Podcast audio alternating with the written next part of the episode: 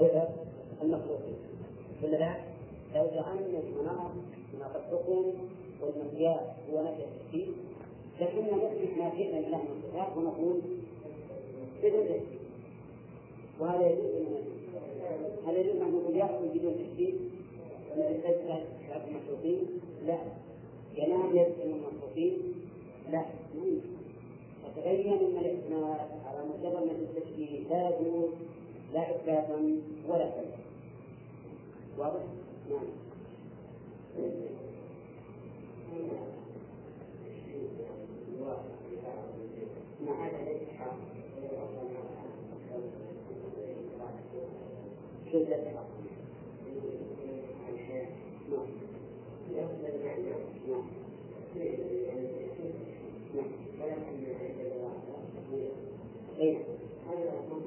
لا ما ما تشكيل الحقيقة ليش؟ لأنك إذا لم تثبت أصل معنى الحياة في اتجاه الخالق وش معنى ذلك؟ أنك نفيته من الله لو لم تثبت أصل معنى الحياة في الخالق نفيت فلا بد من لا بد من معنى مشترك لا بد من معنى كل موجودين لا بد من معنى مشترك. ولا وهو الوجود. وهو الوجود. فأنت إذا نفيت هذا المعنى المشترك نفيت كل شيء. واضح؟ طيب. إذا المهم الآن من هذه الصفحة هو أن الاعتماد إثبات الصفات على مجرد نفي التشبيه لا ولا لا؟ لا تحدث ذلك. أولا إن أريد بالتشبيه المطلق فهذا غير ممكن ولا حجة وإن أريد بالتشبيه مع الوجود فهذا منازع فيه. لأنك قد تقول هذا التشبيه ويقول غيره. ليس. وعلى هذا فلا تخرج والمؤلف الآن إذا وجد هذا يقرر لك الكلام الصحيح. طيب ثم قال المؤلف رحمه الله وقد يفرق بين لفظ التشبيه والتنفيذ. ولا يكمل المخرج ونحوه من مفسرات يقولون كل ما اثبت لله صفة قديمة فهو مشبه ممثل فمن قال إن لله علما قديما أو قدره قديمه كان عنده مشبها ممثلا لأن القديم عند جمهورهم هو اخص وصف الاله فمن أثبت له صفة قديمة فقد اثبت لله مثيلا قديما ويسمونه ممثلا بهذا الاقرار ومثلة الصفات لا يوافقونهم على هذا بل يكونون أخص وصفه بما لا يصفه بغيره مثل كونه رب العالمين وانه وأنه بكل عليم وأنه على كل شيء قدير وأنه إله واحد ونحو ذلك والصفه لا توصف بشيء من ذلك. إلى آخره. طيب يعني قد يتفرق بين لفظ التشبيه والتمثيل مو المؤلف لا يكفي كلمة قد يتفرق. عند أهل السنة والجماعه عند أهل السنة والجماعه لا يفرقون فإذا قلت هذه اليد ثابت لله بدون تشبيه فهو كقولك هذه اليد ثابته لله بدون تمثيل لكن من الناس من يفرق. فقال هنا باعتبار سلة من الفاعل. لا عن سلة من الوجودية. يعني قد يفرق بعض الناس. وضرب مثل لهذا المعتزلة ونحن من الصفات يقولون كل من اثبت لله صفة قديمة فهو ممثل مشبه بمن؟ كل من اثبت لله صفة قديمة مراد قديمة ما نسميه نحن اثبات الذاتية. الملازمه لله سبحانه وتعالى. هذا مراد القديم مثل العلم والقدرة والعزه والقوة إلى اخره كثيرا لكن المؤلف مثلا ضرب مثلا العلم والقدرة. يقولون من قال إن لله علما قديما فهو مؤمن والقديم عندهم ما ليس له أول. ليس القديم عندهم ما يعرف في اللغة العربية أنه السابق لغيره لا ما ليس له ابتداء. ما ليس له ابتداء هو القديم الأشياء نعم. فإذا قلت إن لله علما قديما إن لله علما قديما. قال يجب أن تفهموا القديم معناه في الثلاث إيش معناه؟ ما ليس له ابتداء ما ليس له. ليس معنى القديم هو السابق على غيره. تقول مثلا أنت علمي بهذا قديم. علمي بهذا قديم. مش معنى اللغة العربية يعني سابق علمت قبل ذلك؟ وليس معناه أنه لا ابتداء له وأنه أزلي. لكن القديم عنده ثلاثة أشخاص هو ما لا ابتداء له. يعني أنه أزلي فيقولون إذا قلت إن لله علما قديما فقد كذبت. كيف؟ لأن أخص وقت الإله عنده هو القدم وش معنى أخص وقت؟ أخص وقت يعني الذي يختص بالله ولا يمكن أن يوصف به غيره. هو القدم فإذا قلت لله علم قديم فقد أثبت قديمين. أحدهما الله والثاني العلم. وحينئذ تكون مشبها ولذلك يمنعون جميع الصفات القديمة الذاتية ليش؟ لأن عندهم الوصف الذي لا إلا لله هو القدم القدم فلا يمكن أن يشابه الله أن يشابه الله غيره غيره في ذلك لو قلت لله علم قديم قال أنت مشبه لو قلت لله قدرة قديمة قالوا أنت مشبه لو قلت لله حياة قديمة قالوا أنت مشبه وهكذا الآن؟ هذا الحد يعني كان التشبيه على غير معناه. مثل ما قلت معناه قبل قليل. إنك إذا أردت التشبيه لأن كيفه من وجه من وجه فقد نزعك غيره من الناس طيب عندهم لأن القديم عند الجمهور هو أخص وصف الإله. إيش معنى أخص وصفه؟ الذي لا يمكن أن يفقه فيه أحد. فمن أثبت له صفة قديمة فقد أثبت لله مثيلا مثلا قديما. ويسمونه ممثلا بهذا الاعتبار ومثبت الصفات لا يوافقونهم على هذا بل يقولون أخص وصف يعني الله. معه ما لا يتصف به غيره مثل كونه رب العالمين. هذا عن في غير الله. هل يمكن تقول لأي مخلوق أنت رب العالمين؟ لا.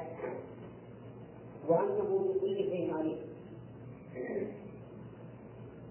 هذا من أخص أوصاف الله ليش؟ لماذا؟ لا يوصف غيره ما يمكن يوصف وأنه على كل شيء قدير نعم. كذلك أخص وصف الله لأنه لا من أخص لا لأنه لا وأنه إله واحد.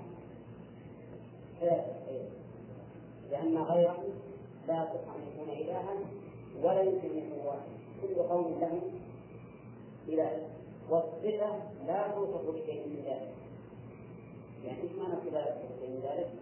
أي أنك لا تقول إن قدرة الله رب العالمين. ولهذا يحكم عليك أن تقول يا قدرة الله هيئي لي كذا وكذا ومنها ومنها نعرف أن تعبير بعض الناس بقوله شاءت المشيئة أو صدق مشيئة الله أن فيها نظر لأن المشيئة وصف لا موصف الذي يقضي ويشاء من؟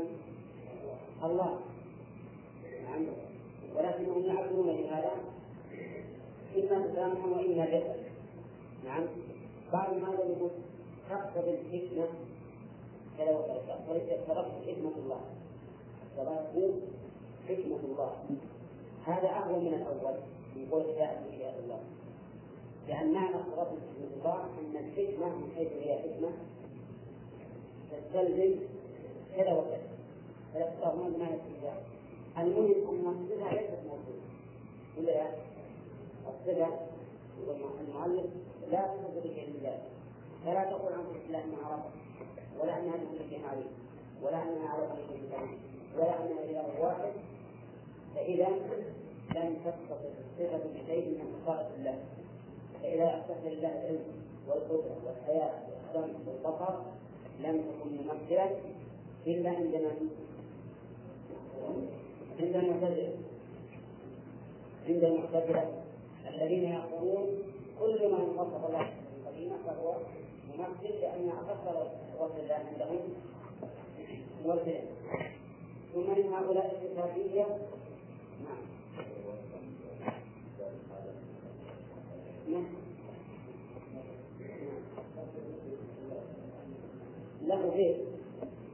يكون غير. مثل الكافر يعني عبر عبر إن تكون من هؤلاء الصفاتية من لا يقول بالصفات إنها قديمة بل يقول الرب بصفاته قديم ومنهم من يقول هو قديم وصفته قديمة ولا يقول هو صفاته قديمان ومنهم من يقول هو وصفاته قديمان ولكن نقول ذلك ولكن نقول ذلك لا يقتضي مشاركة الصفة له في شريك من خصائصه فإن القدم ليس من خصائص الذات المجردة بل من خصائص الذات الموصوفة بصفات وإلا فالذات المجردة لا وجود لها عندهم قولا عن أن تختص بالقدم وقد يقول الذات متصلة بالقدم والصفات متصلة بالقدم وليست صفات إلها ولا ربا كما أن النبي محدث وصفاته محدثة وليس صفاته نبيا فهؤلاء إلى آخره.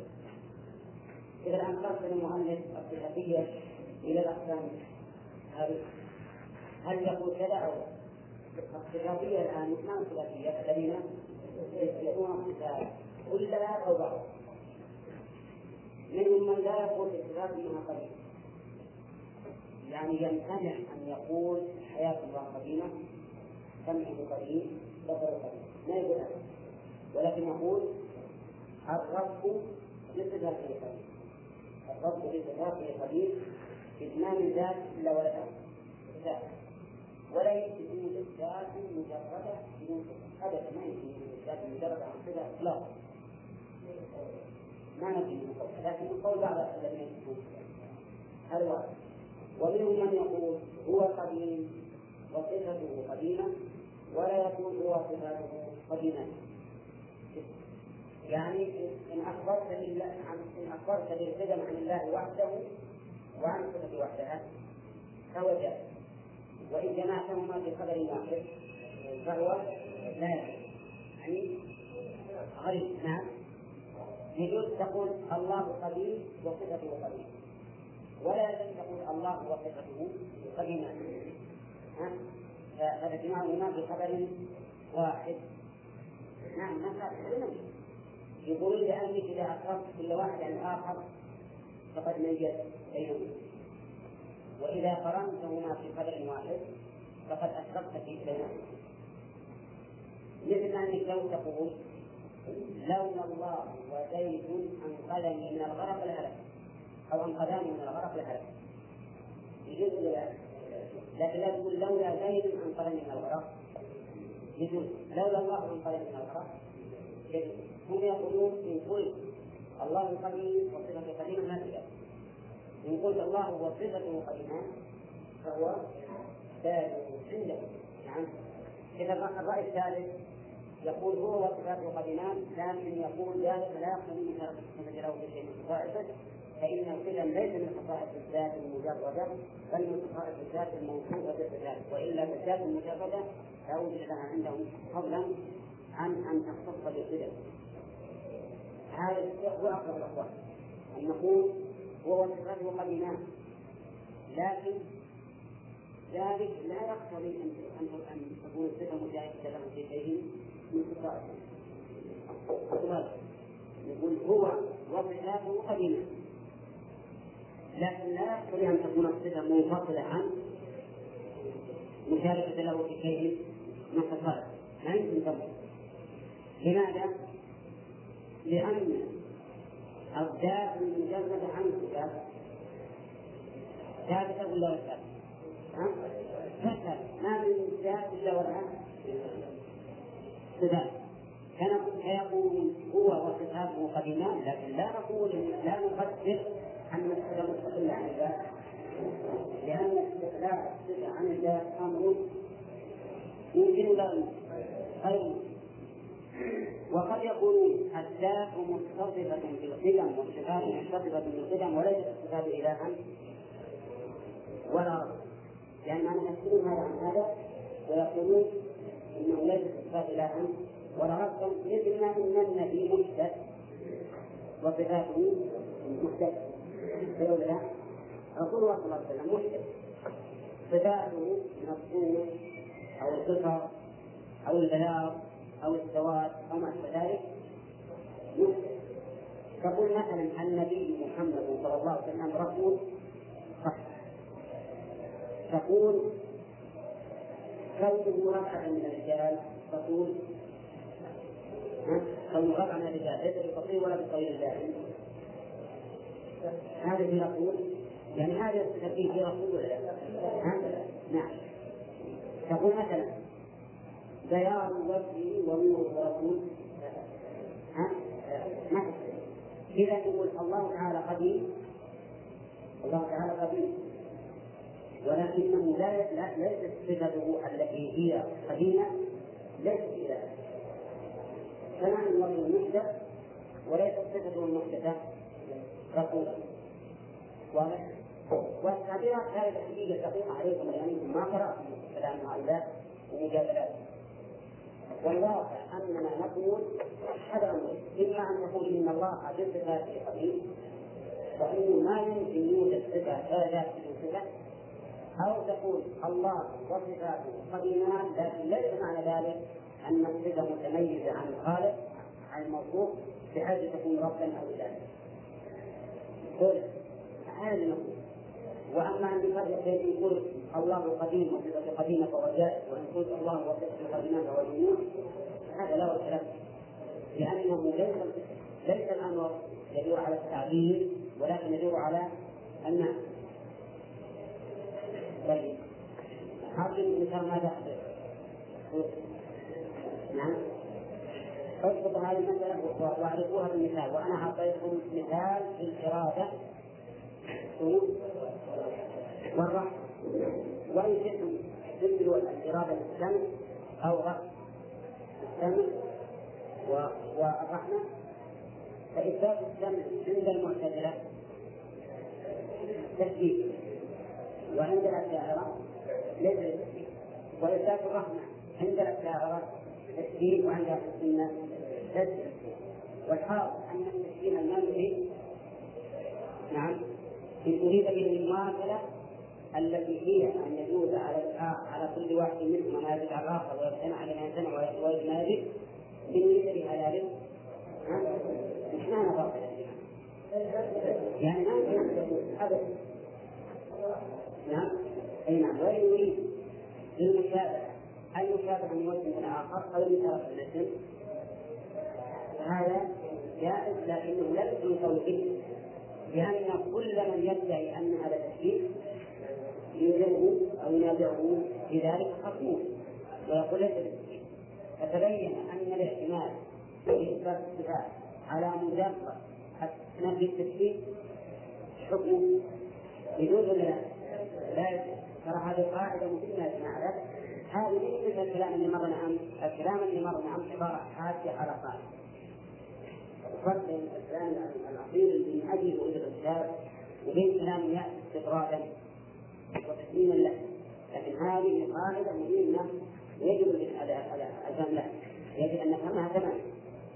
وكل مثلا يقول والله ما فهمنا من هذه الكتاب هذا شيء مو معقول لأن لو نرجع على عندنا لله طلبة جامعة من الممكن يعني يطلب ظنكم نقول لكم آخر سنة مدرسين وأنتم ما يمكن هذا.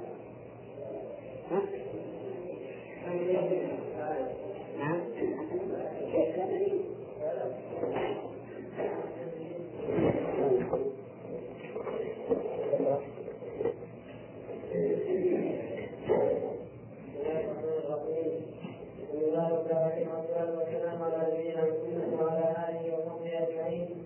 قال رحمه الله تعالى فهؤلاء إذا أطلقوا على الصفاتية اسم التشبيه والتأكيد كان هذا بقدر اعتقادهم الذي ينازعهم فيه أولئك ثم تقول لهم أولئك.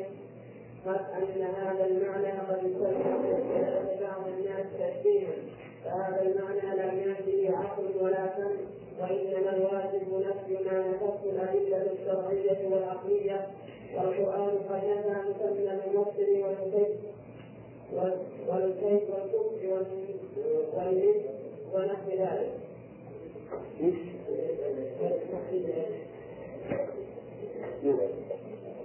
القرآن قد نفى مسمى الإثم والكفر والإثم ونحو ذلك ولكن يقولون الصفة في لغة العرب ليست مثل الموصوف ولا ولا كفء ولا حجة فلا يدخل في النص وأما العقل فلم ينزل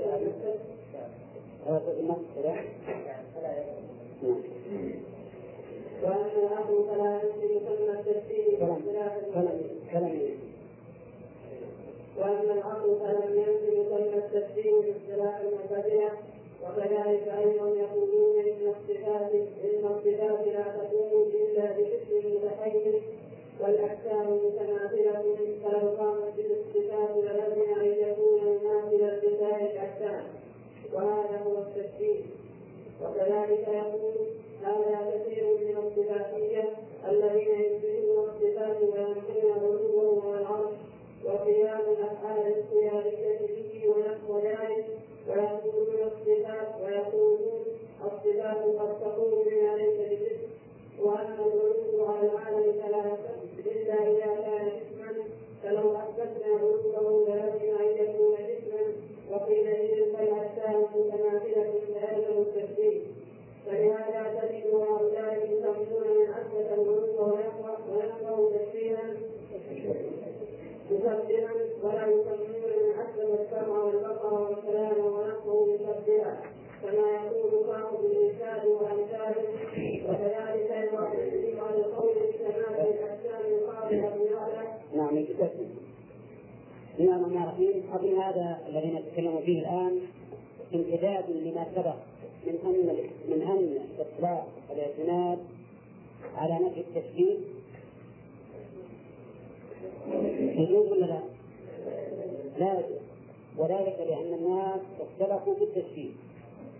حتى إن منهم من يرى أن إثبات الصفات تشبيه ومنهم من يرى أن وصف الله بأنه موجود تشبيه. فالاعتماد على على مجرد نفي التشبيه أمر لا يجوز. كما أن الاعتماد على إثبات بلا تشبيه أمر لا يجوز. أبين يا جماعة هذه القاعدة السنة وكل ما بهذا الفرق. فيما يأتي من كلام المؤلف فرق والكلام مع المنازعين. إنما القاعدة أنه لا يصح في في صفات الله أن نعتمد عليه على مجرد نفي التشبيه أو على مجرد الإثبات بلا تشبيه. ولا لا؟ أما الأول فلأنه لا هذا نعتمد على النفي المطلق. اللي هنا في التشبيه فقد يقول قائل إن اثبات السمع والبصر تشبيه وقد يقول آخر اثبات العلو تشبيه وقد يقول آخر اثبات الحياة تشبيه واثبات العلم تشبيه واثبات القدر تشبيه كذلك إذا اعتمدت على إثبات بلا تشبيه ما يصح. لأن قد يقول قائل يثبت أن لله تعالى أنفا لا يثبت اناف المخلوقين. أن له بطنا لا يثبت بطون المخلوقين هل يجوز هذا ولا ما يجوز؟ لا يجوز.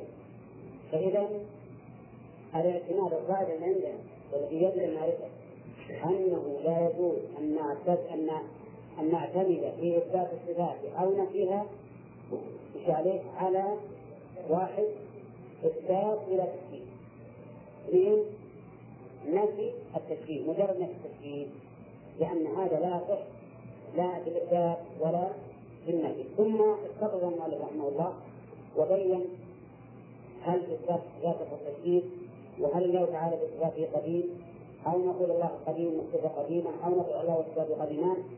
على خلاف في الحقيقة ما يثيره إلا مجرد مجرد الجدل. وإلا فلسنا في حاجة إليه. قد سلف صالح أحسن منا عقيدة واحرص منا على تحقيق العقيدة. هل كانوا يفعلون في هذا ولا لا؟ ما يفعلون. لكن مع هذا إذا اضطررنا إلى أن ننزل في الميدان فلا بد أن ننزل. طيب لو تكون زوجية نعم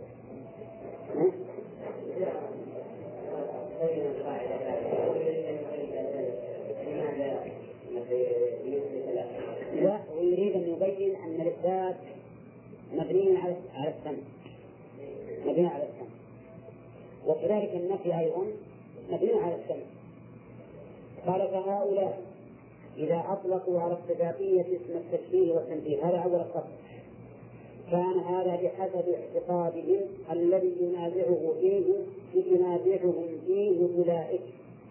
فهؤلاء من الذين ينكرون الصفات فهؤلاء الذين أطلقوا على الصفاتية من الصفاتية؟ الذين يثبتون الصفات. سواء أثبتوا الجميع أو أثبتوا البعض. هؤلاء يطلقون على الصفاتية اسم التشكيل. لاحظوا هنا الأشاعرة يقول لك أهل السنة أنتم مشبهة لأنكم تثبتون لله تعالى الرحمة والمحبة وما أشبه ذلك. والمعتزلة يقولون إلى الشاعرة أنتم مشبهة لأنكم تثبتون الإرادة والكلام والبصر والسمع. نعم. والغلاء اللي يقولون الله لا, لا موجود ولا معدوم؟ يقولون لمن أثبت وجود الله أنت مشرك. فلا السجن على التشريع المجرد. ولهذا يقول جانب هذا القادر الذي ينازعهم فيه أولئك.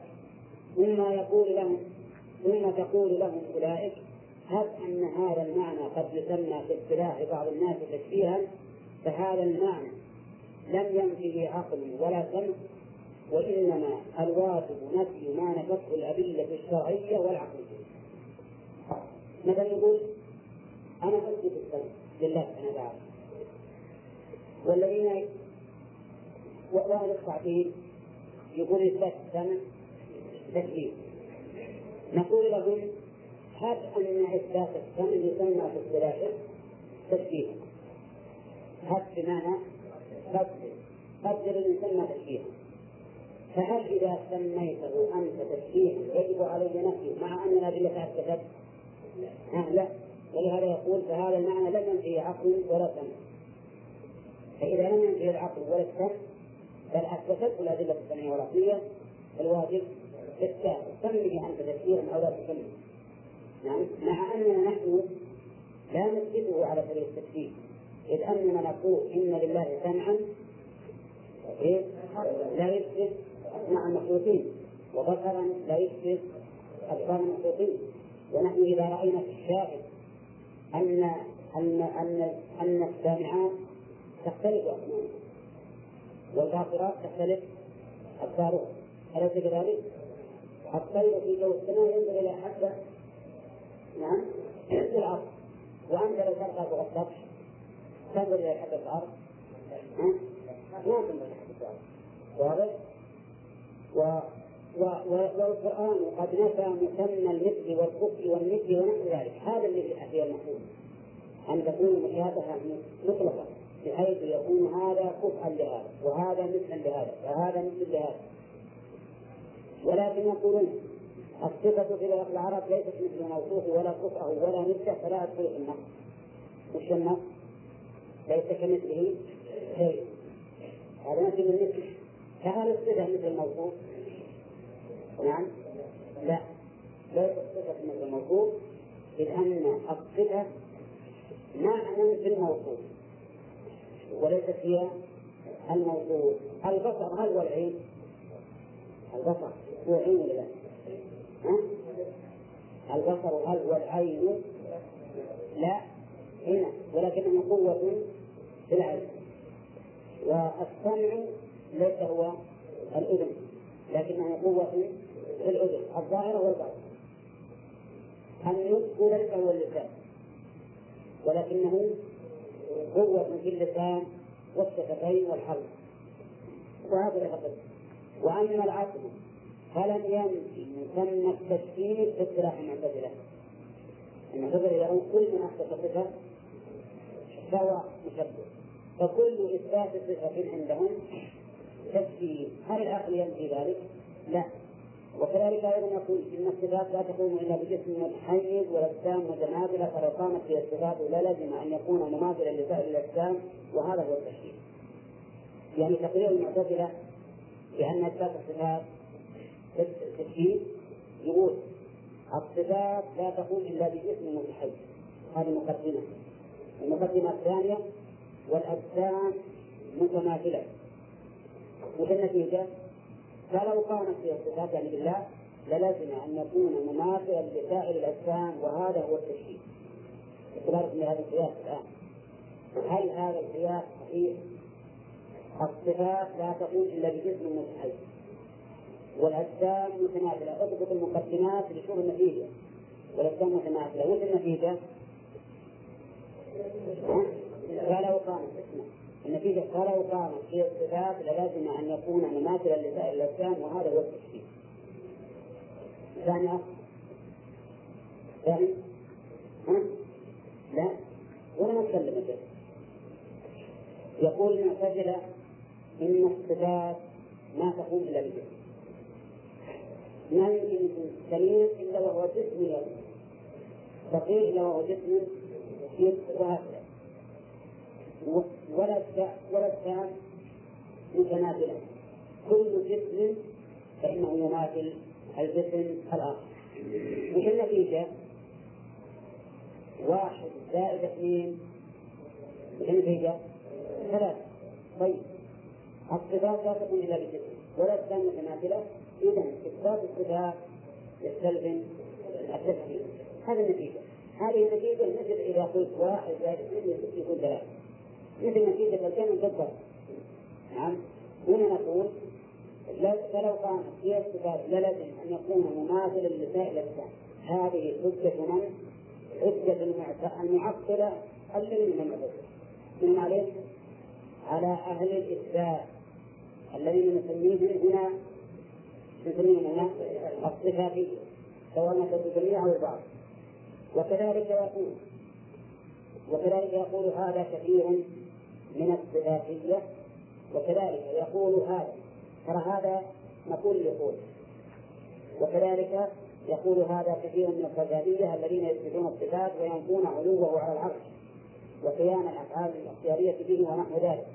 ويقولون الصفات قد تقوم بما ليس بجسم وأن العلو على العالم فلا يصح إلا إذا كان جسما فلو أثبتنا علوه لزم أن لزم أن يكون جسما وحينئذ الأجسام متماثلة في جماعة ناس يثبتون الصفات من كلها أيضا.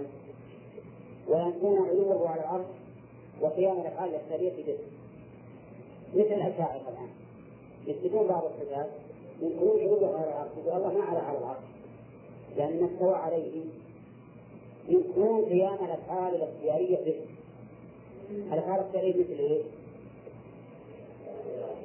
لا. فنزول إلى السماء الدنيا مثلا. نزول إلى السماء الدنيا هذه فعل اختياري. نتيجة الفصل بين العباد هذا فعل اختياري. ثم يقولون ما يمكن ان يجانب السماء الدنيا ولا يمكن تقوم الأفعال الاختيارية لأن لماذا؟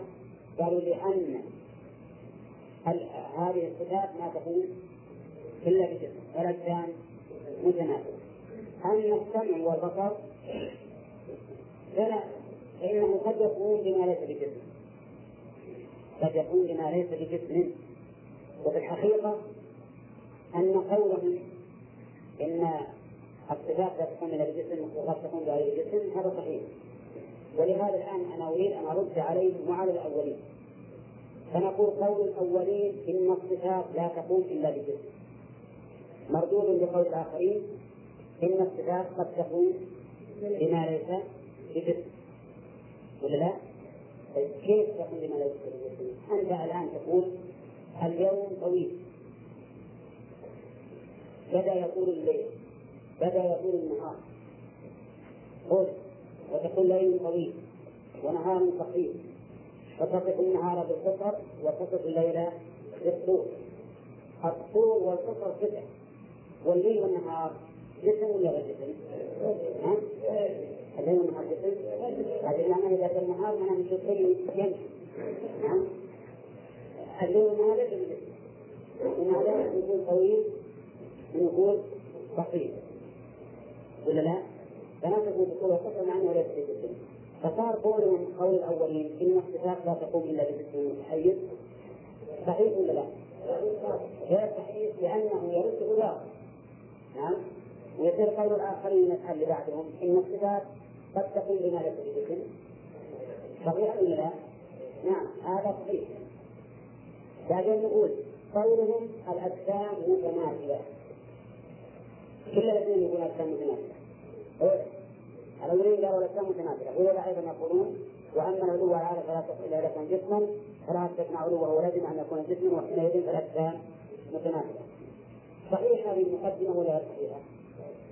صحيح أن الأجسام متماثلة من المتماثلة؟ كيف؟ الأجسام من المتماثلة؟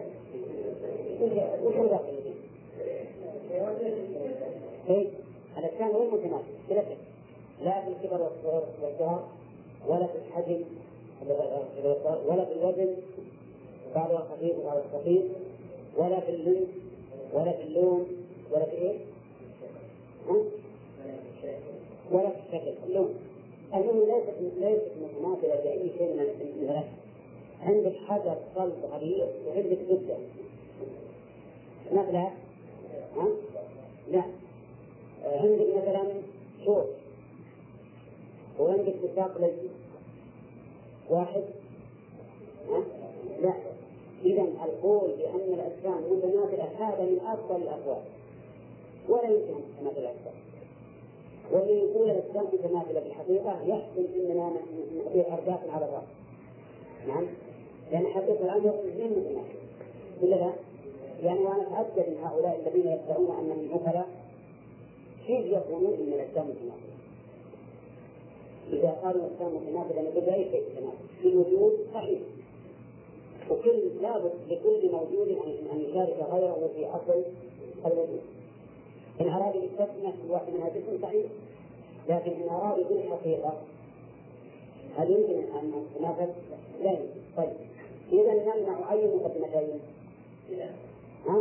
نعم نمنع المقدمة الأولى والثانية. وإذا منعنا المقدمتين انتفت النتيجة. لأن النتيجة مبنية على ثبوت المقدمتين. فإذا انتفت المقدمتان انتفت النتيجة إذا قلنا له قولكم إن الصفات لا تكون إلا بجسم هذا ممنوع عندنا برهان على منع؟ مثل كالليل والنهار. يوصفان بالطول والطبع ويوصفان بالشدة والرقة وقال هذا يوم عظيم. نعم. وعلى الكافرين غير يسير فعلى هذا الصفات تقول لما يجري. إذا قالوا الأجسام متماثلة صحيح المقدمة ولا لا؟ وعندنا برهان؟ عندنا برهان. يقول لا واحد من روح المثل دار المثل الجسد نعم المثل الجسد علمة الكتب والمس الحدث بينهم فرق بين الفرق؟ انظر مثلا إلى إلى الشيء الأحمر والشيء الاخضر انظر إلى الطويل والقصير. هل متماثلة؟ لا غير متماثلة إذا امتنعت المقدمتان المبني المبني عليهما التسجيل. وش تنتفي؟ تنتهي النتيجة وهي التسجيل. تمام. طيب هذا يا المؤلف تجد هؤلاء يسمون من اثبت العلو ونحوه مشبها ولا يسمون من اثبت السمع والبصر والكلام ونحوه مشبها كما يقول صاحب الارشاد وأمثاله. لأن عندهم إن هذا يقدر التشبيه وهذا ما يقدر التشبيه. اللي يثبت العلو يثبت أنه جسم. واللي يثبت السمع والبصر لم يثبت أنه جسم. هذا تحكم بالحقيقة ما في فرق. وكذلك يوافقهم على القول بتماثل الأجسام قاضي ابو يعلى وامثاله من مثبته الصفات والعلو.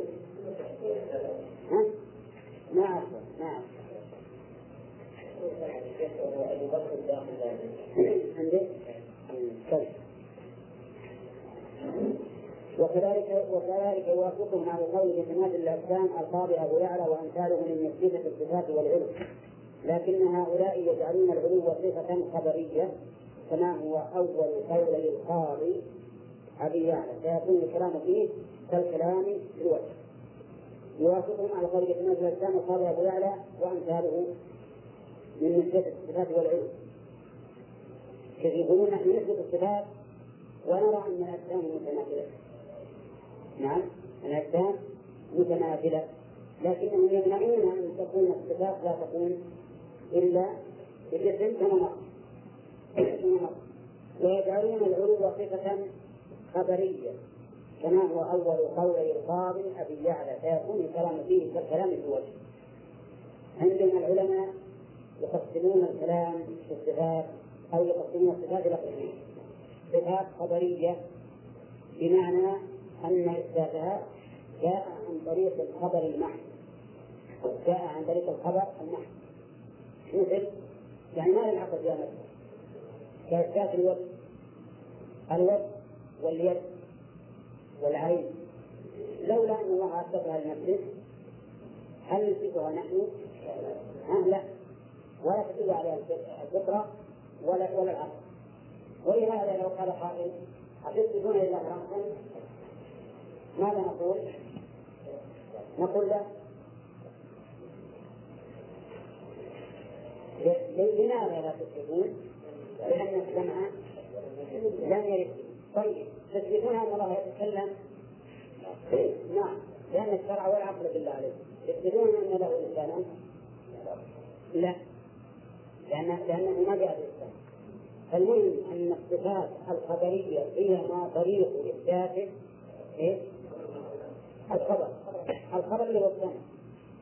بخلاف العظمة والقدرة والعزة والخلق هذه صفات خبرية عقلية دل عليها العقل. نعم. نعم.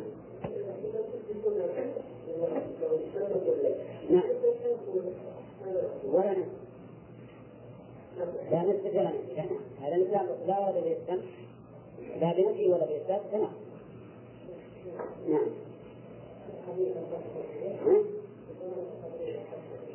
إيه؟ لا تنقسم إلى قسمين خبرية على مجال السمع وعقلية تثبت بالعقل والسمع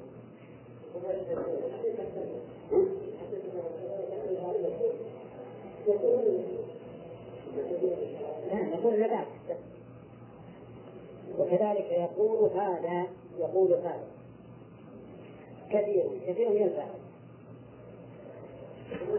يعني غلط الطبع غلط. حاصل هذا كثير من جهة مقول القول. وإلى يقول هذا كثير من مقول القول كالفاعل وكثير فاعل نعم.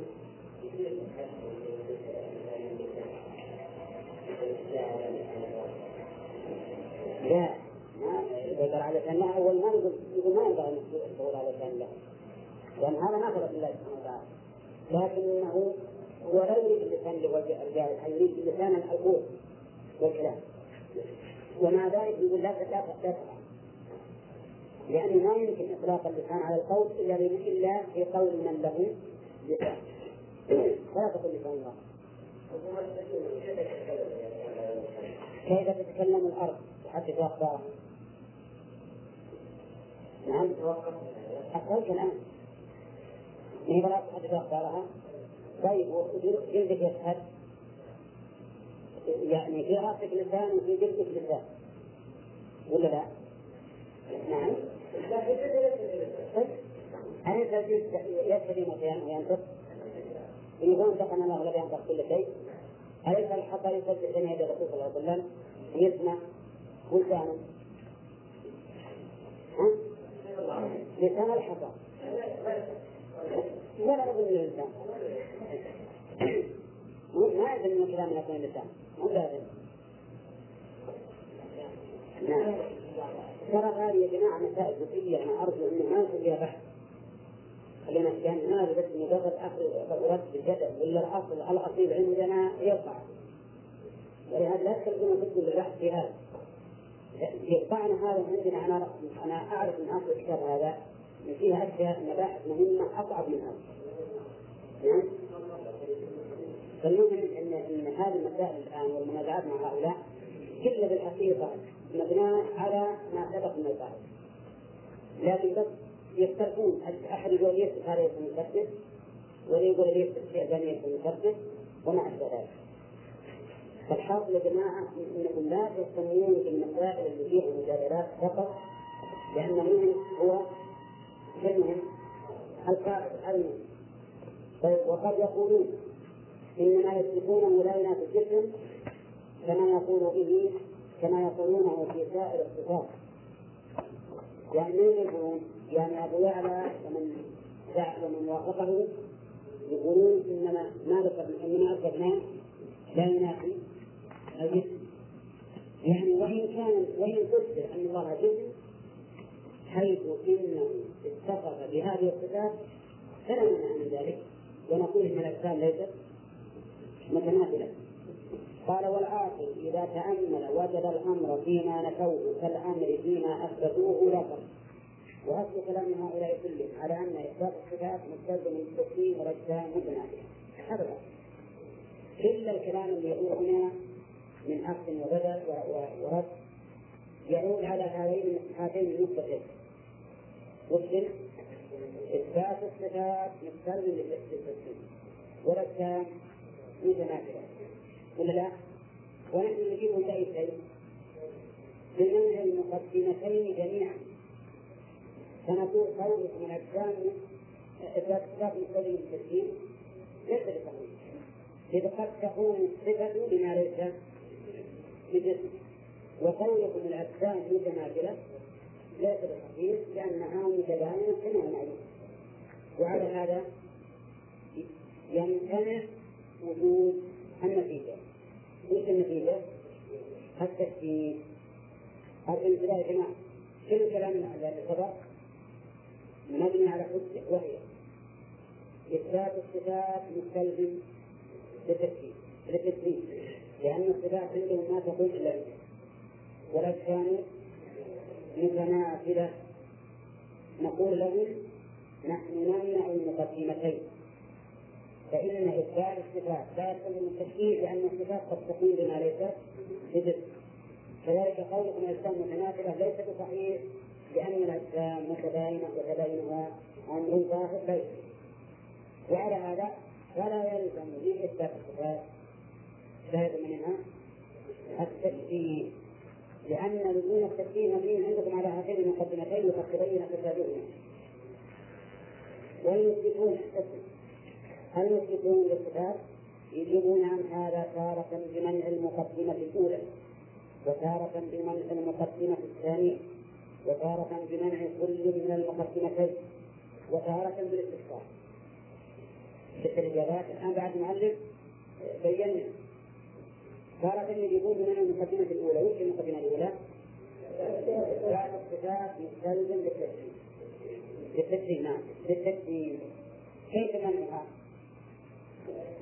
أن نقول إثبات الصفات لا يستلزم التسليم لأن الصفات قد تكون بما ليس بجسم. هذا منع المقدمة الأولى. وتارة بمنع المقدمة الثانية. مثل الثانية؟ الثانية متناسبة فيقولون مثلا كقول هذا في على وجهه هب أنها تستلزم التشبيه لكن الأجسام غير متناسبة هب أن الصفات تستلزم التشبيه وأن الصفات لا تكون إلا بجسم ولكننا نقول نمنع المقدمة الثانية. وش الأجسام متماثلة الأجسام متماثلة والاحتمال طيب. وتارة بمنع المقدمتين جميعا. وأي وهذا الأخير هو يعني نمنع المقدمتين جميعا. بالدليل والقرآن وش المقدمتين؟ ثلاث الصفات مستلزم بالتفسير والأجسام متماثلة وتارة بالاستفسار بالاستفسار فنقول مثلا ماذا تعني بالتماثل؟ ماذا تعني بالتماثل؟ إن أردت بالتماثل التماثل في الحقيقة التماثل في الحقيقة فهذا ممنوع وإن أردت بالتماثل التماثل في أصل الشيء كأصل الوجود مثلا. وأصل السمع وأصل البصر وما أصل الكلام وما أشبه ذلك فهذا فهذا جائز وليس فيه نقص فهذا الاستفسار التفصيلي يعني نستفصل منه يقول إن أردت كذا فهو صحيح. إن أردت كذا فهو ليس صحيح أنا في هذا الرجل مثلا ماذا تعني بقولك الأجسام متماثلة؟ هل تقصد متماثلة في الجسمية بمعنى أن كل منها جسم قائم بنفسه؟ فهذا صحيح ولا لا؟ في البداية تمام. إن أردت بكون الأجسام متماثلة أنها كلها متماثلة في مسمى الجسم بمعنى أن كل جسم قائم بنفسه صحيح ولا لا؟ هنا يعني عندما تقول مثلا هذا الكتاب جسم وهذا المسجل جسم وهذه الناقة جسم وهذا الإنسان جسم كلها متفقة متماثلة في الجسمية في جسما لكن هل هي متماثلة بالحقيقة؟ لا تنفصل منه يقول ماذا تعني بالتماثل؟ إن أردت كذا فحق ولا يلزم منه أي نقص فإذا أراد أن الله تعالى ذات قائمة بنفسه هل في هذا مانع؟ إذا قال إن الله ذات قائمة بنفسها متصفة بالصفات اللائقة بها في مانع لا؟ ما في مانع لكن لو قال إن الله ذات تشبه ذات المخلوقين ثم قف الآن هذا ممتنع أي نعم. نعم. نعم. نعم نعم صحيح. هذه هو التشكيك هل هو التشكيك أنهم يثبتون مثلا على بعض الصفات كالسمع والبصر وينقون العلوم في حجة أنه يقتضي التشبيه يقول انك إذا تاملت وجدت ما اثبتوه مثل ما نقرأه تماما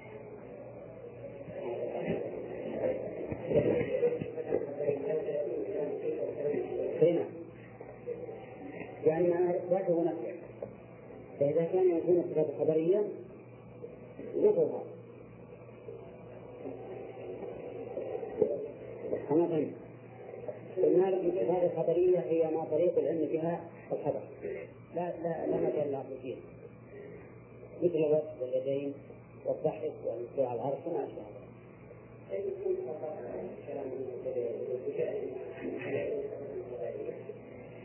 إيه؟ إلا إذا قالوا العلو على العرش اللي هو الاستواء إذا قالوا العلو على العرش فمعنى الاستواء لكن خبرية. نعم. بسم الله الرحمن الرحيم. الحمد لله رب العالمين والصلاة والسلام على نبينا محمد وعلى آله وأصحابه أجمعين. اظن ولا ريب قال ولا ريب أن قولهم بتماثل الأجسام قول باطل. وسبق بيان البطلان سواء فسروا الجسم بما يشار إليه أو بالقائم بنفسه أو بالموجود أو بالمركب من الهيولى والصورة ونحو ذلك. يعني من يختلفون في تفسير الجسم. ما فمنهم من يقول إن الجسم ما يشار إليه. كل ما يمكن الاشاره إليه فهو جسم. نعم. ومنهم من يقول إن الجسم هو القائم بنفسه. القائم بنفسه هو الجسم. فأما الذي يكون صفة في غيره فليس بجسم مثل الشيء مثل الشيء أن يكون صفة الجهية ليس بجسم كالطول والفقر والقيام والقعود والبياض والسواد والسمرة جسم ولا لا؟ لأنها لا تكون قائمة بنفسها إنما هي قائمة بغيره أو بالموجود وهذا ما عرفت أن أحدا يقول أن الجسم هو الموجود. كل موجود فهو جسم ما أدري عنه لكن على كل حال اللي يفهم من كلام شيخ الإسلام الآن أن من الناس من فسر الجسم بالموجود. وهذا في الحقيقة ما لم يتصور لأن من الموجودات إذا قلنا كل موجود هو جسم ما بقي شيء يسمى إلا كل شيء يسمى جسم على هذا. حتى الصفات يسمى جسم لأنها قد تكون موجودة وقد تكون معدومة.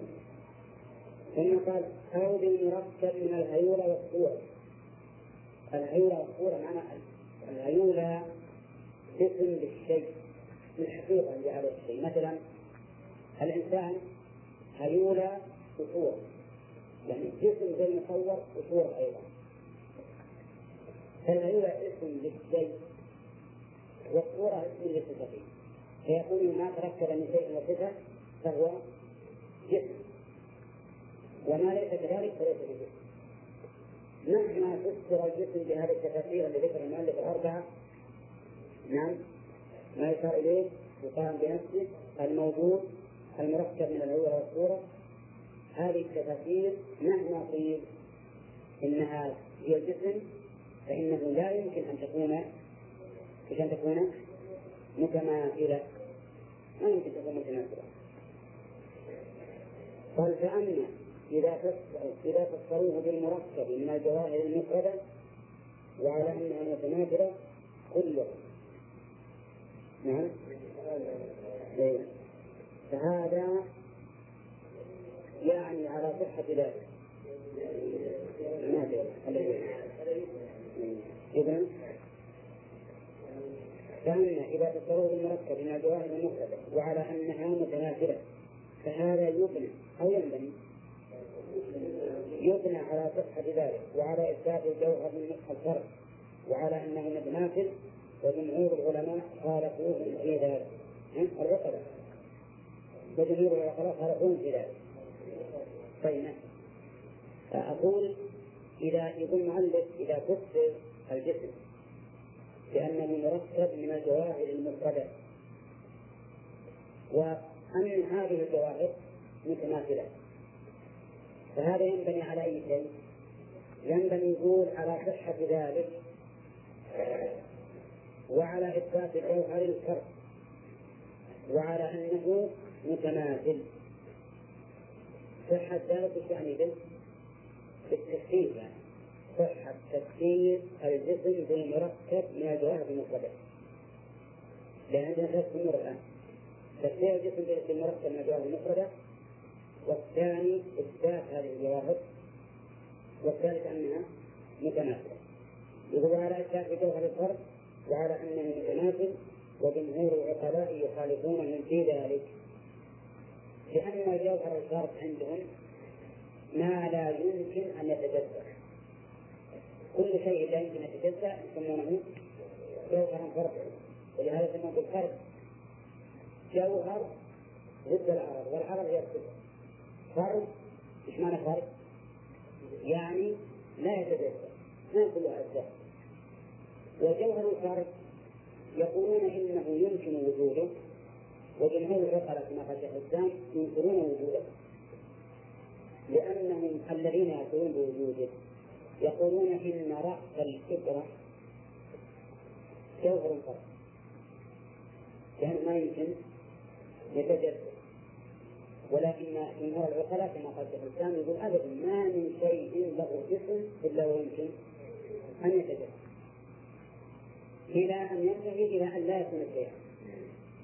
كمان شيء لا يمكن أن يتجدد والآن في عالم الذرة تبين الآن.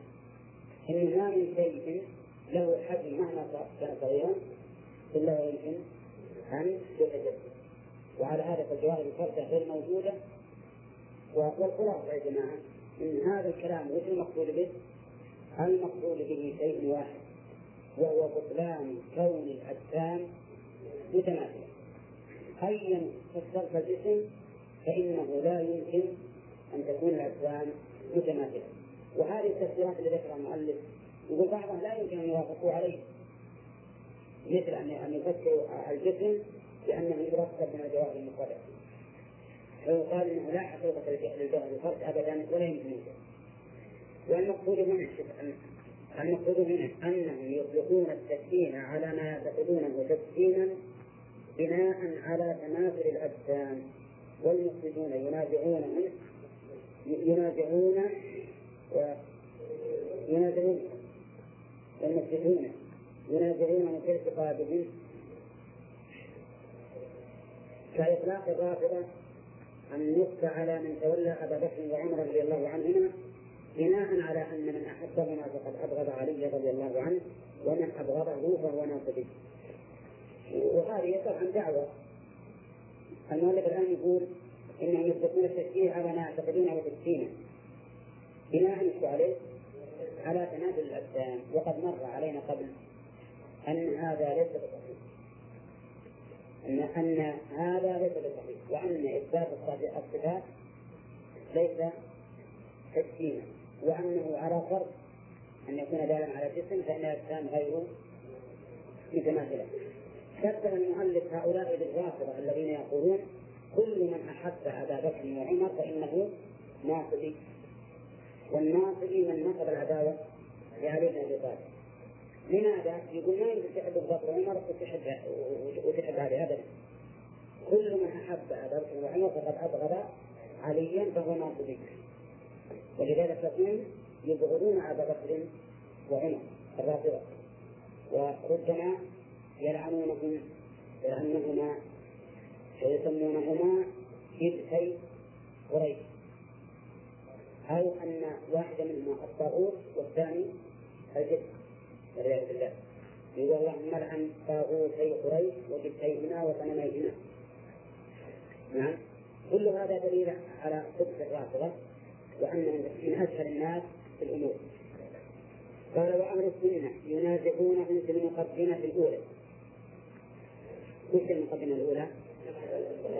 أن إثبات الصفات يستلزم التشبيه ينازعون في المقدمة الأولى. ولهذا يقول هؤلاء إن إن الشيئين لا يشتبهان من وجه ويختلفان من وجه.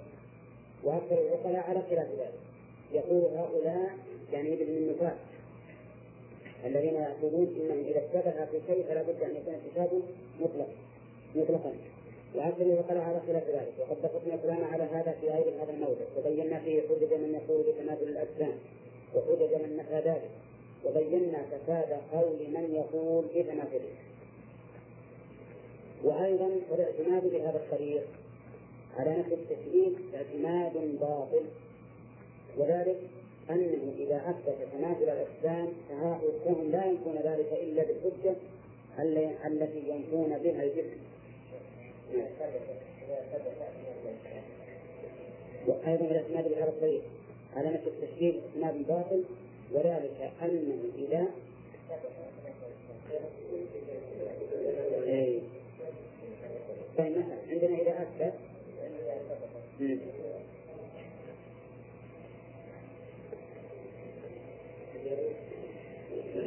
الظاهر أن المعنى يعني إذا ثبت بناء على اثباته ولا ما يثبت في الواقع. طيب فهم لا يكون ذلك إلا بالحجه التي ينفون بها الجسم. وهل عندهم حجة على نفس الجسم؟ لا. لأننا لو قلنا بان إثبات الصفات يستلزم التسجيل فانه قد سبق أن نقول للذي يقول إن الله جسم أو ليس بجسم نقول ماذا تعني بكلمه الجسم إن أردت معنى صحيحا يليق بالله فهذا حق. وإن أردت معنى باطلا فهذا باطل. لو قال أردت بالجسم ما يكون لنفسه ويتصف بصفات الله به قلنا هذا هو الله. وإذا قرأت بالجسم ما يكون مكونا مركبا من دم وعظم ولحم إلى آخره قلنا هذا باطل. هنا يقول وإذا ثبت أن هذا يستلزم الجسم وثبت امتناع الجسم كان هذا وحده كافيا في نفي ذلك. إذا ثبت أن هذا يستلزم الجسم وش بناء عليه؟ بناء على المنكرين الذين يقولون إن أسباب الصفات تستلزم الجسم والجسم متماثل وثبت امتناع الجسم كان هذا وحده كافيا في نفي ذلك. شلون في نفي ذلك؟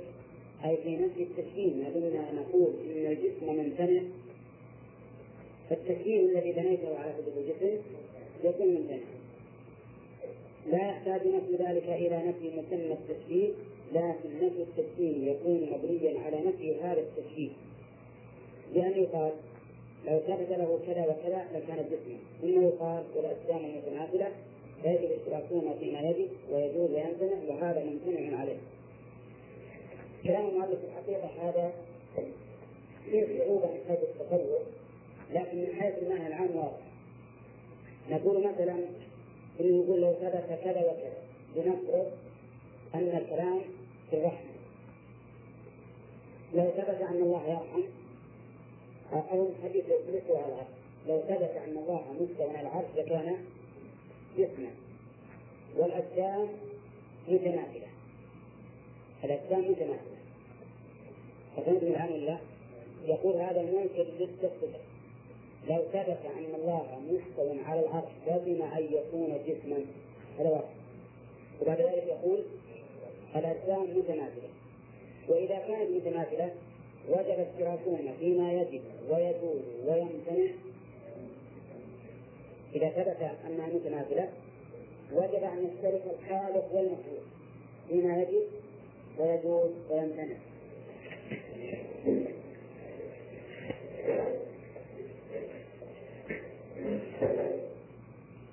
يشرع أن كلية السيارة والتلفين والمشرك على كلية علم الله على غير معين أن يدعوكم لسماع الندوة الثقافية بعنوان كيف يتحقق اللقاءات؟ كيف يتحقق اللقاءات الثقافية محاضرة وندوة ووظيفتها ورسالتها الدكتور كان عن المنصور عن الكليات الدكتور كان غزان عن المعهد العالي للقضاء للسابق حسن غويري رئيس الناس الأدبي والقصير الدكتور عبد الكريم البخار الأستاذ الكلية. الدكتور سعد أبو الرضا الأستاذ الكلية. ولا الاجتماع الساعة الثانية والنصف. في مساء يوم الاثنين ليلة الثلاثاء الموافق 20 خمسة لغاية الموافق الكلية كان مسلم بالتذكر العرب. ثانية حتى الثاني. الثاني والنصف هذا هذا هذا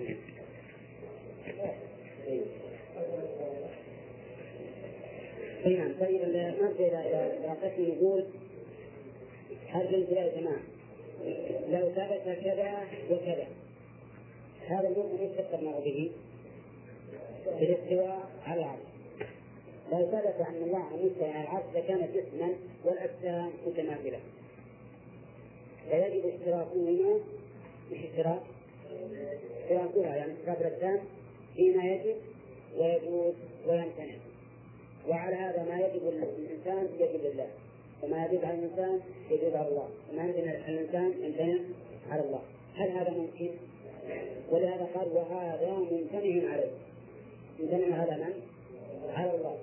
إذا كان ممتنع على الله لازم أن يكون الاستواء ممتنعا لأنه يؤدي إلى الممتنع وما أدى إلى الممتنع فهو ممتنع كل الكلام الحقيقة يا جماعة هذا فيه استقرار خفيف لكن به عبارات مختلفة وقد سبق أننا نرجع إلى أصل القاعدة إلى أصل القاعدة. الشيخ الإسلام ابن ليس مثل مثل الناس الموجودين الآن الذي ينمق الكلام ويتردد عليه مرات مرتين أو أكثر. يسقط وينتهي نعم؟ وهو بحر يتلاقى. تجد المعاني تسبق الكتابة فيأتي بأشياء يعني لو يفتحت لكن هذا الكتاب يصح فكل الكلام الآن الذي مر علينا كله في شيء من التكرار بلا شك. ولكن القاعدة المهمة أن نرجع إلى الأصل وهو أن مطلق أن مطلق الاعتماد على نفي التشكيل ليس ليس بصحيح. أو على إثبات بلا تشكيل ليس بصحيح. لأن ما يقتضي التشكيل اختلف الناس فيه. فصار بعضهم يقول هذا يقتضي التشكيل فيجب إنكاره وبعضهم يقول هذا لا يقتضي التشكيل فلا يقتضي إنكاره. أن ندرك عندك موجود القاعدة ما حد يشك موجود أول قاعدة أنه لا يصح الاعتماد على على الإثبات المطلق بدون تشكيك ولا الاعتماد على نفي التشكيل المجرد فقط. لأنك لو قلت يجب أن نثبت الله كل ما فيه أن نجعل لله كل ما فيه التشكيك نفيت عنه جميع الصفات عند بعض الناس أو بعض الصفات عند بعض الناس. أو ما لا يليق به عند بعض الناس. ولو قلت أباحثني على الإثبات وأقول بلا تشكيك لازم هذا أن تثبت لله ما لا يليق به وتقول بلا تشكيك لازم تقول إن الله يأكل أكلا لا يشبه أكل المخلوقين. نعم؟ وإن لله أذنا لا تشبه أذن المخلوقين. ما يمكن هذا. كذا ولا لا؟ ولو اعتمدنا في النفي على مجرد التشكيك لكننا نقول كل صفة يختلف الناس في في اصطلاح التشبيه يجب أن ننفيها وهذا أيضا ليس بحق. بعد ما ننتهي من الكلام. هذا نرجع نلخص الموضوع التلخيص الطويل الذي سبق نقول لكن حينئذ يكون من سلك هذا المسلك معتمدا في نفي التشبيه على التجسيم على نفي التجسيم فيكون أصل نفيه نفي الجسم. وهذا مسلك آخر سنتكلم عليه إن شاء الله.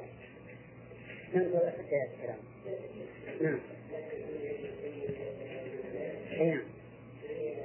اللي لو ثبت كذا لكان لكان جسم ولا تنافس هذا المسلك معتمدا في نفس التشريع على نفس التكفير ويقول الآن كل ما ثبت أنه كل ما أدى إلى الحدود الجسمية فإنه مؤد إلى التشريع. وحينئذ أنكر كل ما أرى أنه يقتضي التشريع نعم. وإنما المقصود هنا أن مجرد الاعتماد في نفي ما ينفع عن الله ما ينفع على مجرد نفي التشريع لا يفيد اثنان شيئين إلا يتبعان من وجه ويفترقان من وجه. بخلاف الاعتماد على نفي النقص والعيب ونحو ذلك مما هو سبحانه مقدس عنه فإن هذه طريقة صحيحة. واضح بمعنى الآن؟ مجرد الاعتماد على نفي في نفي ما ينفع على مجرد نفي التشبيه لا فيه إيش معنى ذلك؟ يعني معناه لو قلت أنا بنفي عن الله كل ما يقتضي التشبيه هل يقصد الاعتماد هذا؟ الاعتماد هذا نافي ليش؟ يعني يقول المؤلف ما من شيئين إلا ويشتبهان في وجه ويختلفان في وجه مثل ما سبق لنا اننا مثلا نجد أن الخالق سميع وبصير والإنسان سميع بصير ونجد أن الله حي والإنسان حي وهل يلزم من الاثبات الاسم الاثبات المسمى؟ لا يلزم وهذه أيضا سبق سنة أول الكتاب لكن على أي شيء نعتمد؟ نعم نعتمد على المشابهة التي تقتضي النقص والعيب اما المشابهة التي لا تقتضي مثل أن يقال إن الله حي لكن الحياة لا تشبه المخلوقين سميع لكن لا تشبه سمع المخلوقين وهكذا فلا تعتبر هذا وكذلك إذا أثبت له صفات الكمال ونفى مماثلة غيره له فيها فإن فإن فإن هذا نفي كذا عندك؟ كذلك إذا أثبت له صفات الكمال ونفى مماثلة غيره له فيها فإن هذا نفي المماثلة فيما فإن هذا نفي المماثلة فيما هو مستحق له وهذا حقيقة التنفيذ وهو أن لا يشركه شيء من الأشياء فيما هو من خصائصه عندي لا يشركه ولا قلنا واحد طيب. إذا أثبت له صفة الكمال ونفى مماثلة غيره له فيها. يصح ولا ما يصح؟ هذا حقيقة التوحيد. فإن فإن هذا نفى المماثلة فيما هو مستحق له. وهذا حقيقة التوحيد وهو أن لا يصفه شيء من الأشياء فيما هو من خصائصه وكل صفة من صفات الكمال فهو متصف بها على وجه لا يماثله فيه أحد. ولهذا كان مثل سلف الأمة وأئمتها إثبات ما وصفه بما وصف به نفسه من الصفات ونفي ما ونفي مماثلته بشيء من المخلوقات. بل سبق لنا أن من الصفات ما يكون كمالا في حق المخلوق ونفسا في حق الخالق وما يكون نفسا في حق المخلوق وكمالا في حق الخالق. وذلك لأن الخالق لا يشبه المخلوق. فالنوم والأكل والشرب والنكاح بالنسبة للمخلوق كمال لأن اللي ما ينام مريض في عيب. واللي ما يأكل ولا يشرب ولا يتزوج كذلك في عيب. وبالنسبة للخالق نفس كذا؟ طيب التكبر والعظمة بالنسبة للخالق صفة كمال وبالنسبة للمخلوق صفة نقص نعم. ومنه ما يكون كمالا فيهم المخلوق والخالق لكن للخالق ما هو أكمل. مثل السمع والبصر والقدرة والقوة وما أشبه ونقصا في الخالق والمخلوق ولكن الخالق أشد تنزها عنه. مثل العجز والسمع والبكم والمرض وما أشبه ذلك. هذا عيب فيه في الخالق والمخلوق لكن تنزه الخالق عنه الخالق عنه أعظم لأنه واجب أن يتنزه عنه بخلاف المخلوق. قال وكذلك. وسيل فيه إن الشيء إذا شابه غيره من وجه جاز عليه ما يجوز عليه من ذلك الوجه ووجب له ما وجب له وامتنع عليه ما امتنع عليه. هذه نعم. إن الشيء إذا شابه غيره من وجه جاز عليه من ذلك الوجه ما جاز عليه.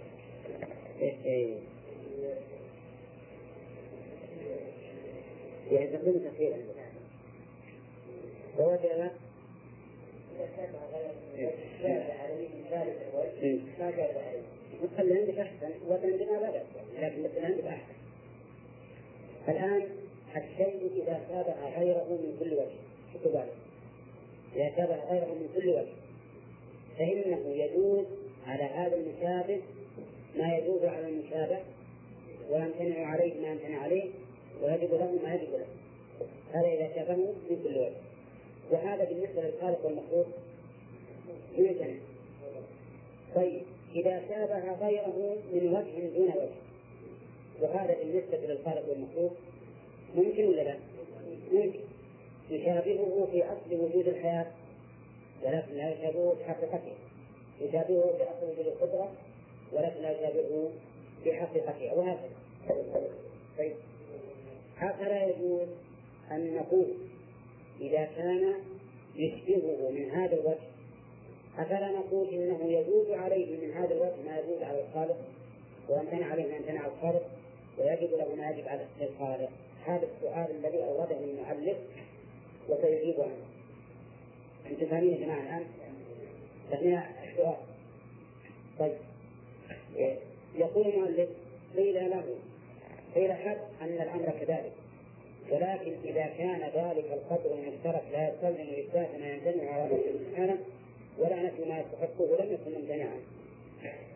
قول قيل حق أن الأمر كذلك. يعني قدر أن الأمر كذلك. وشون الأمر كذلك؟ يعني أنه إذا تابعه من وجه وجب له في ذلك الوجه ما يجب للآخر وامتنع عليه ما يمتنع على الآخر وجاز له ما يجوز. للآخر أو على الآخر يقدر أننا مثلا إذا تابع المخلوق الخالق من هذا الوجه. جاز للخالق ما يجوز المخلوق. وامتنع عليه ما امتنع المخلوق ووجب له ما يجب للمخلوق. حد أن الأمر كذلك. كلمة حد أن الأمر كذلك وش يدل عليه؟ على أنه مسلم ولا غير مسلم؟ على أنه غير مسلم. لكن على سبيل التقدير ولكنه في الواقع غير مسلم. اختلف الخالق والمخلوق بأصل السمع والبصر واختلف في حقيقته هل نقول إن هذا الاصل لما اختلف فيه أو لما تشارك فيه يجد المخلوق ما يجد الخالق؟ لا. ليه؟ لأن المخلوق يجوز أن يعدم هذا الأصل. يجوز أن يكون غير غير بصير وغير سميع. والخالق يمتنع عليه ذلك. أليس هكذا؟ الخالق يجب أن يكون سميعا بصيرا؟ والمخلوق لا يجب أن يكون سميعا بصيرا. إنما سمعه وبصره من باب الجواب الذي يمكن وجود ويمكن عدمه فتبين الآن أننا إذا قلنا إنه يشبه هذا من وجه لا يلزم أن يتفق في هذا الوجه الوجود والجواب والامتناع. لا يلزم. وبينا لكم الآن وجه عدم اللزوم. لكن إذا قدرنا حد أنه يلزم فما هو الجواب؟ يقول ولكن إذا كان ذلك القدر المشترك لا يستلزم إثبات ما يمتنع على الرب سبحانه ولا نفي ما يستحقه لم يكن ممتنعا. يقول هل أنه يجب ويجوز أن لكن إذا كان إذا كان هذا القدر المشترك لا يستلزم إثبات ما يمتنع على الرب. السمع لله سمع للإنسان اشترك في أصل السمع إذا قلت إن هذا الاشتراك يلزم منه إثبات ما يمتنع على الرب وهو إمكان عدم السمع مثلا إمكان عدم السمع هل هو ممكن بالنسبة للخالق؟ لا فإذا قلت إنه اشترك في أصل السمع ولكن لا يجوز بالنسبة لله أن يشهد على السمع قلنا ما المضرة؟ هل في هذا مضرة إذا اشترك في هذا القدر؟ لا. وكما إذا قيل إنه موجود. حي عليم سميع بصير وقد سمى بعض المخلوقات حيا سميعا عليما بصيرا. فإذا قيل يلزم أنه يجوز عليه ما يجوز على ذلك من جهة كونه موجودا حيا عليما سميعا بصيرا. قيل لازم هذا القدر المشترك. ليس ممتنعا على الرب. على الرب تعالى. فإن ذلك لا يقتضي وجودا ولا إمكانا ولا شيئا مما ينافي صفات الربوبية. حديث. يسمى بعض عباده حيا سميعا عليما بصيرا قيل لا قيل لا هذا الامر ممتنعا على ربه تعالى.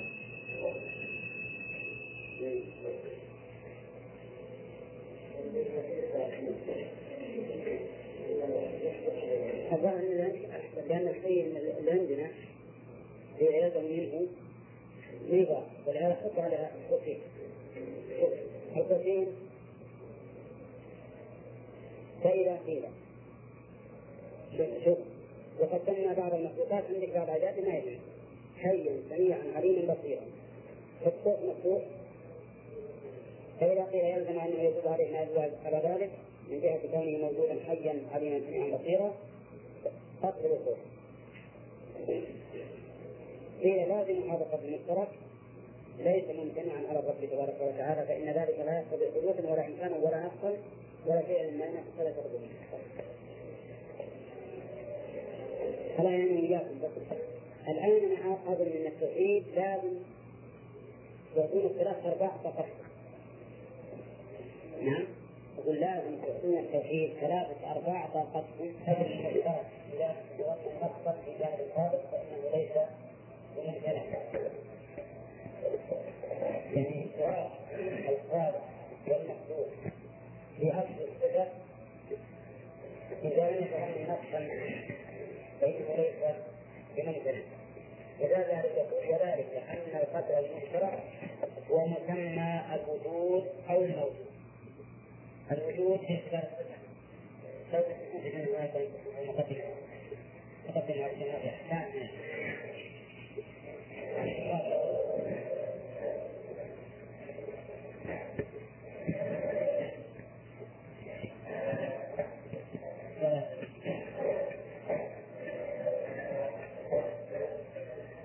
الوجود بالنسبة للصفة والموجود بالنسبة للموصوف فمثلا وجود الخالق ووجود المخلوق يشتركان في في أصل المعنى. ولا يمتنع إذا اشترك في أصل المعنى وقلنا إن وجود الخالق يختص به ووجود المخلوق يختص به. لا. كذلك أيضا الموجود يشترك الموجود بين الخالق والمخلوق كلاهما موجود. واشتراكهما في هذا غير ممتنع. وإن تتابع في هذا العصر لأن هذا موجود وهذا موجود لكن وجود هذا يخص ووجود هذا يخص مثلا هذه يقول والحياة أو أو الحياة عندي أو الحي وعندك الحي أو الحياة أو الحي أو الهل أو العليم أو السمع أو السميع أو البصر أو البصير أو القدرة أو القدير المؤلف ذكر الصفة بعد والموضوع نعم والقدر المشترك مطلق كلي لا يختص بأحدهما دون الآخر فلم فلم فلم يقع بينهما اشتراك لا فيما يختص بالممكن المحدث ولا فيما يختص بالواجب القديم الممكن المحدث يعني به المخلوق والواجب القديم يعني به الله سبحانه وتعالى. فإنما يختص به أحدهما يمتنع إشتراكهما فيه. أتم الآن يجد مثلا الاشتراك من وجه دون وجه. هل يلزم من الاشتراك من وجه دون وجه أن يكون الخالق مشابها للمخلوق في الوجه الذي يشتركان فيه؟ المؤلف يقول؟ لا يلزم ومثال ذلك كلمة الحياة والسمع والبصر والعلم والهدى فإن هذه الصفات صفات للخالق وصفات للمخلوق يشترك هذه في القدر المشترك. القدر المشترك لا يختص به الخالق ولا المخلوق وإنما هو مشترك يعني اصل الحياة إذا لم نفهم انها الحياة الذي الذي وجد اصلها بين هذا وهذا ما في منع الشرك لكن هل يلزم الاشراكين في هذا الاصل أن يتشابه؟ لا لأن هذا تخصه وحياه هذا تخصه ولا يجوز في حياه المخلوق ما يجوز في حياه أو يجب أو يمتنع فإذا كان قدر مشترك فإذا كان القدر المشترك الذي اشترك فيه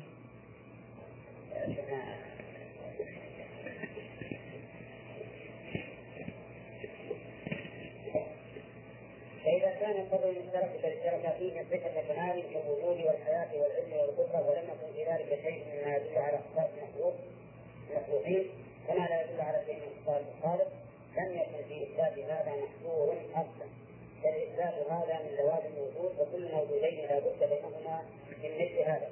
ومنك هذا لزمه لزمه تعظيم وجود كل موجود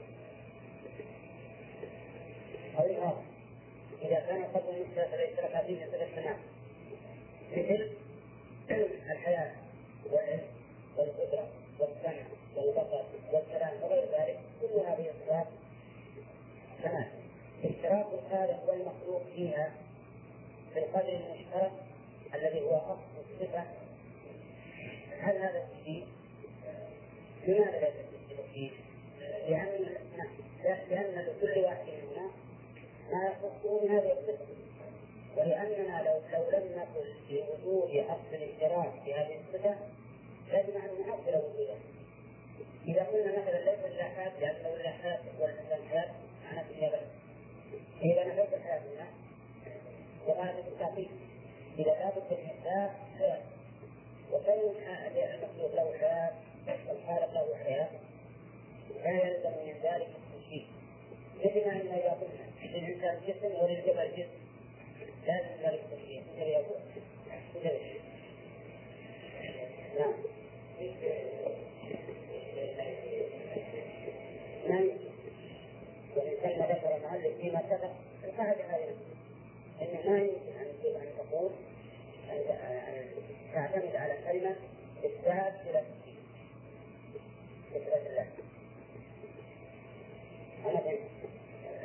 يعني معناه يقول طريقنا أن نثبت لله إثباتا إلى تثبيت ما يستطيع هذا. لأن حتى الله يأكل لا تعبر المخلوقين وينام لا المخلوقين ما في لأن مجرد الاعتماد على الإثبات بدون تسجيل لا إذا مراد إثبات صفة؟ التمام بدون تسجيل أنا لنا لنا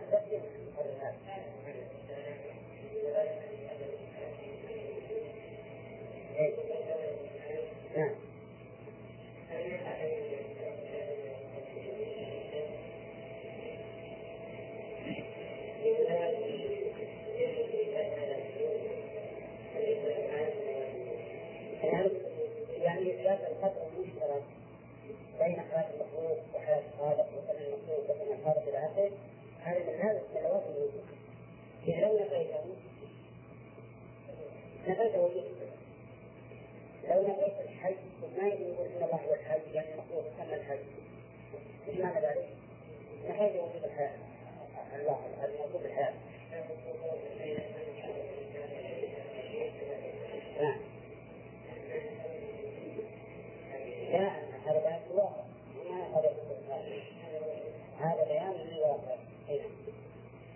قال ولهذا لما اطلع الأئمة على أن هذا حقيقة قول الجهمية سموه معطلا لأن إذا أنزل الله صفات معنى فليس وراء ذلك إلا التعبير.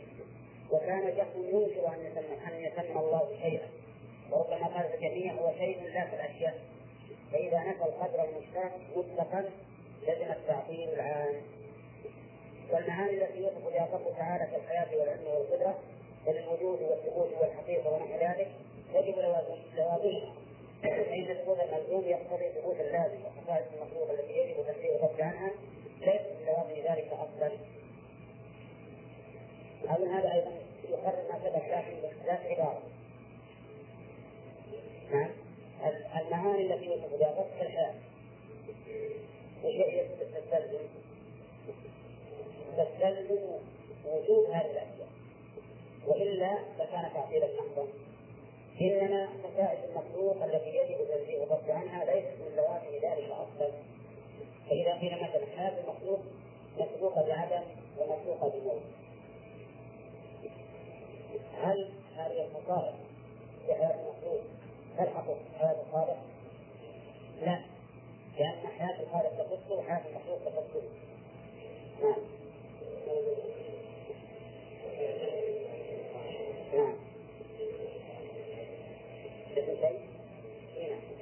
بأي شيء أكثر الشهادة ولله عندما لا نسأل شيئا نعم نعم أي شيء أي شيء عن الأشياء أي شيء أكبر ترضى إذا هذا شيء إذا ما تقدر وإلا ما صح أن يذكر عنه أن يذكر عن قوله أي شيء في قوله هو الله لا ولله أفضل أفضل الشهادة وله أفضل الشهادة الشهيد بين وبينكم أن هو الشهيد بين لأن لو قال قل الله شهيد ما صح أن يكون جوابة قوله أي شيء أفضل الشهادة والمعاني التي وصف بها الرب تعالى نعم وخصائص المخلوق التي يجب تنزيه الرب عنها ليست من لوازم ذلك بل تلك من لوازم ما يختص بالمخلوق من وجود وحياة وعلم ونحو ذلك والله سبحانه وتعالى منزه عن خصائص المخلوقين وموجودات خصائصهم وهذا الموضع منتهي جدا فهما جيدا وتدبره زالت عنه عامة الصفات وانكشف له غرض كثير من الأدعية في هذا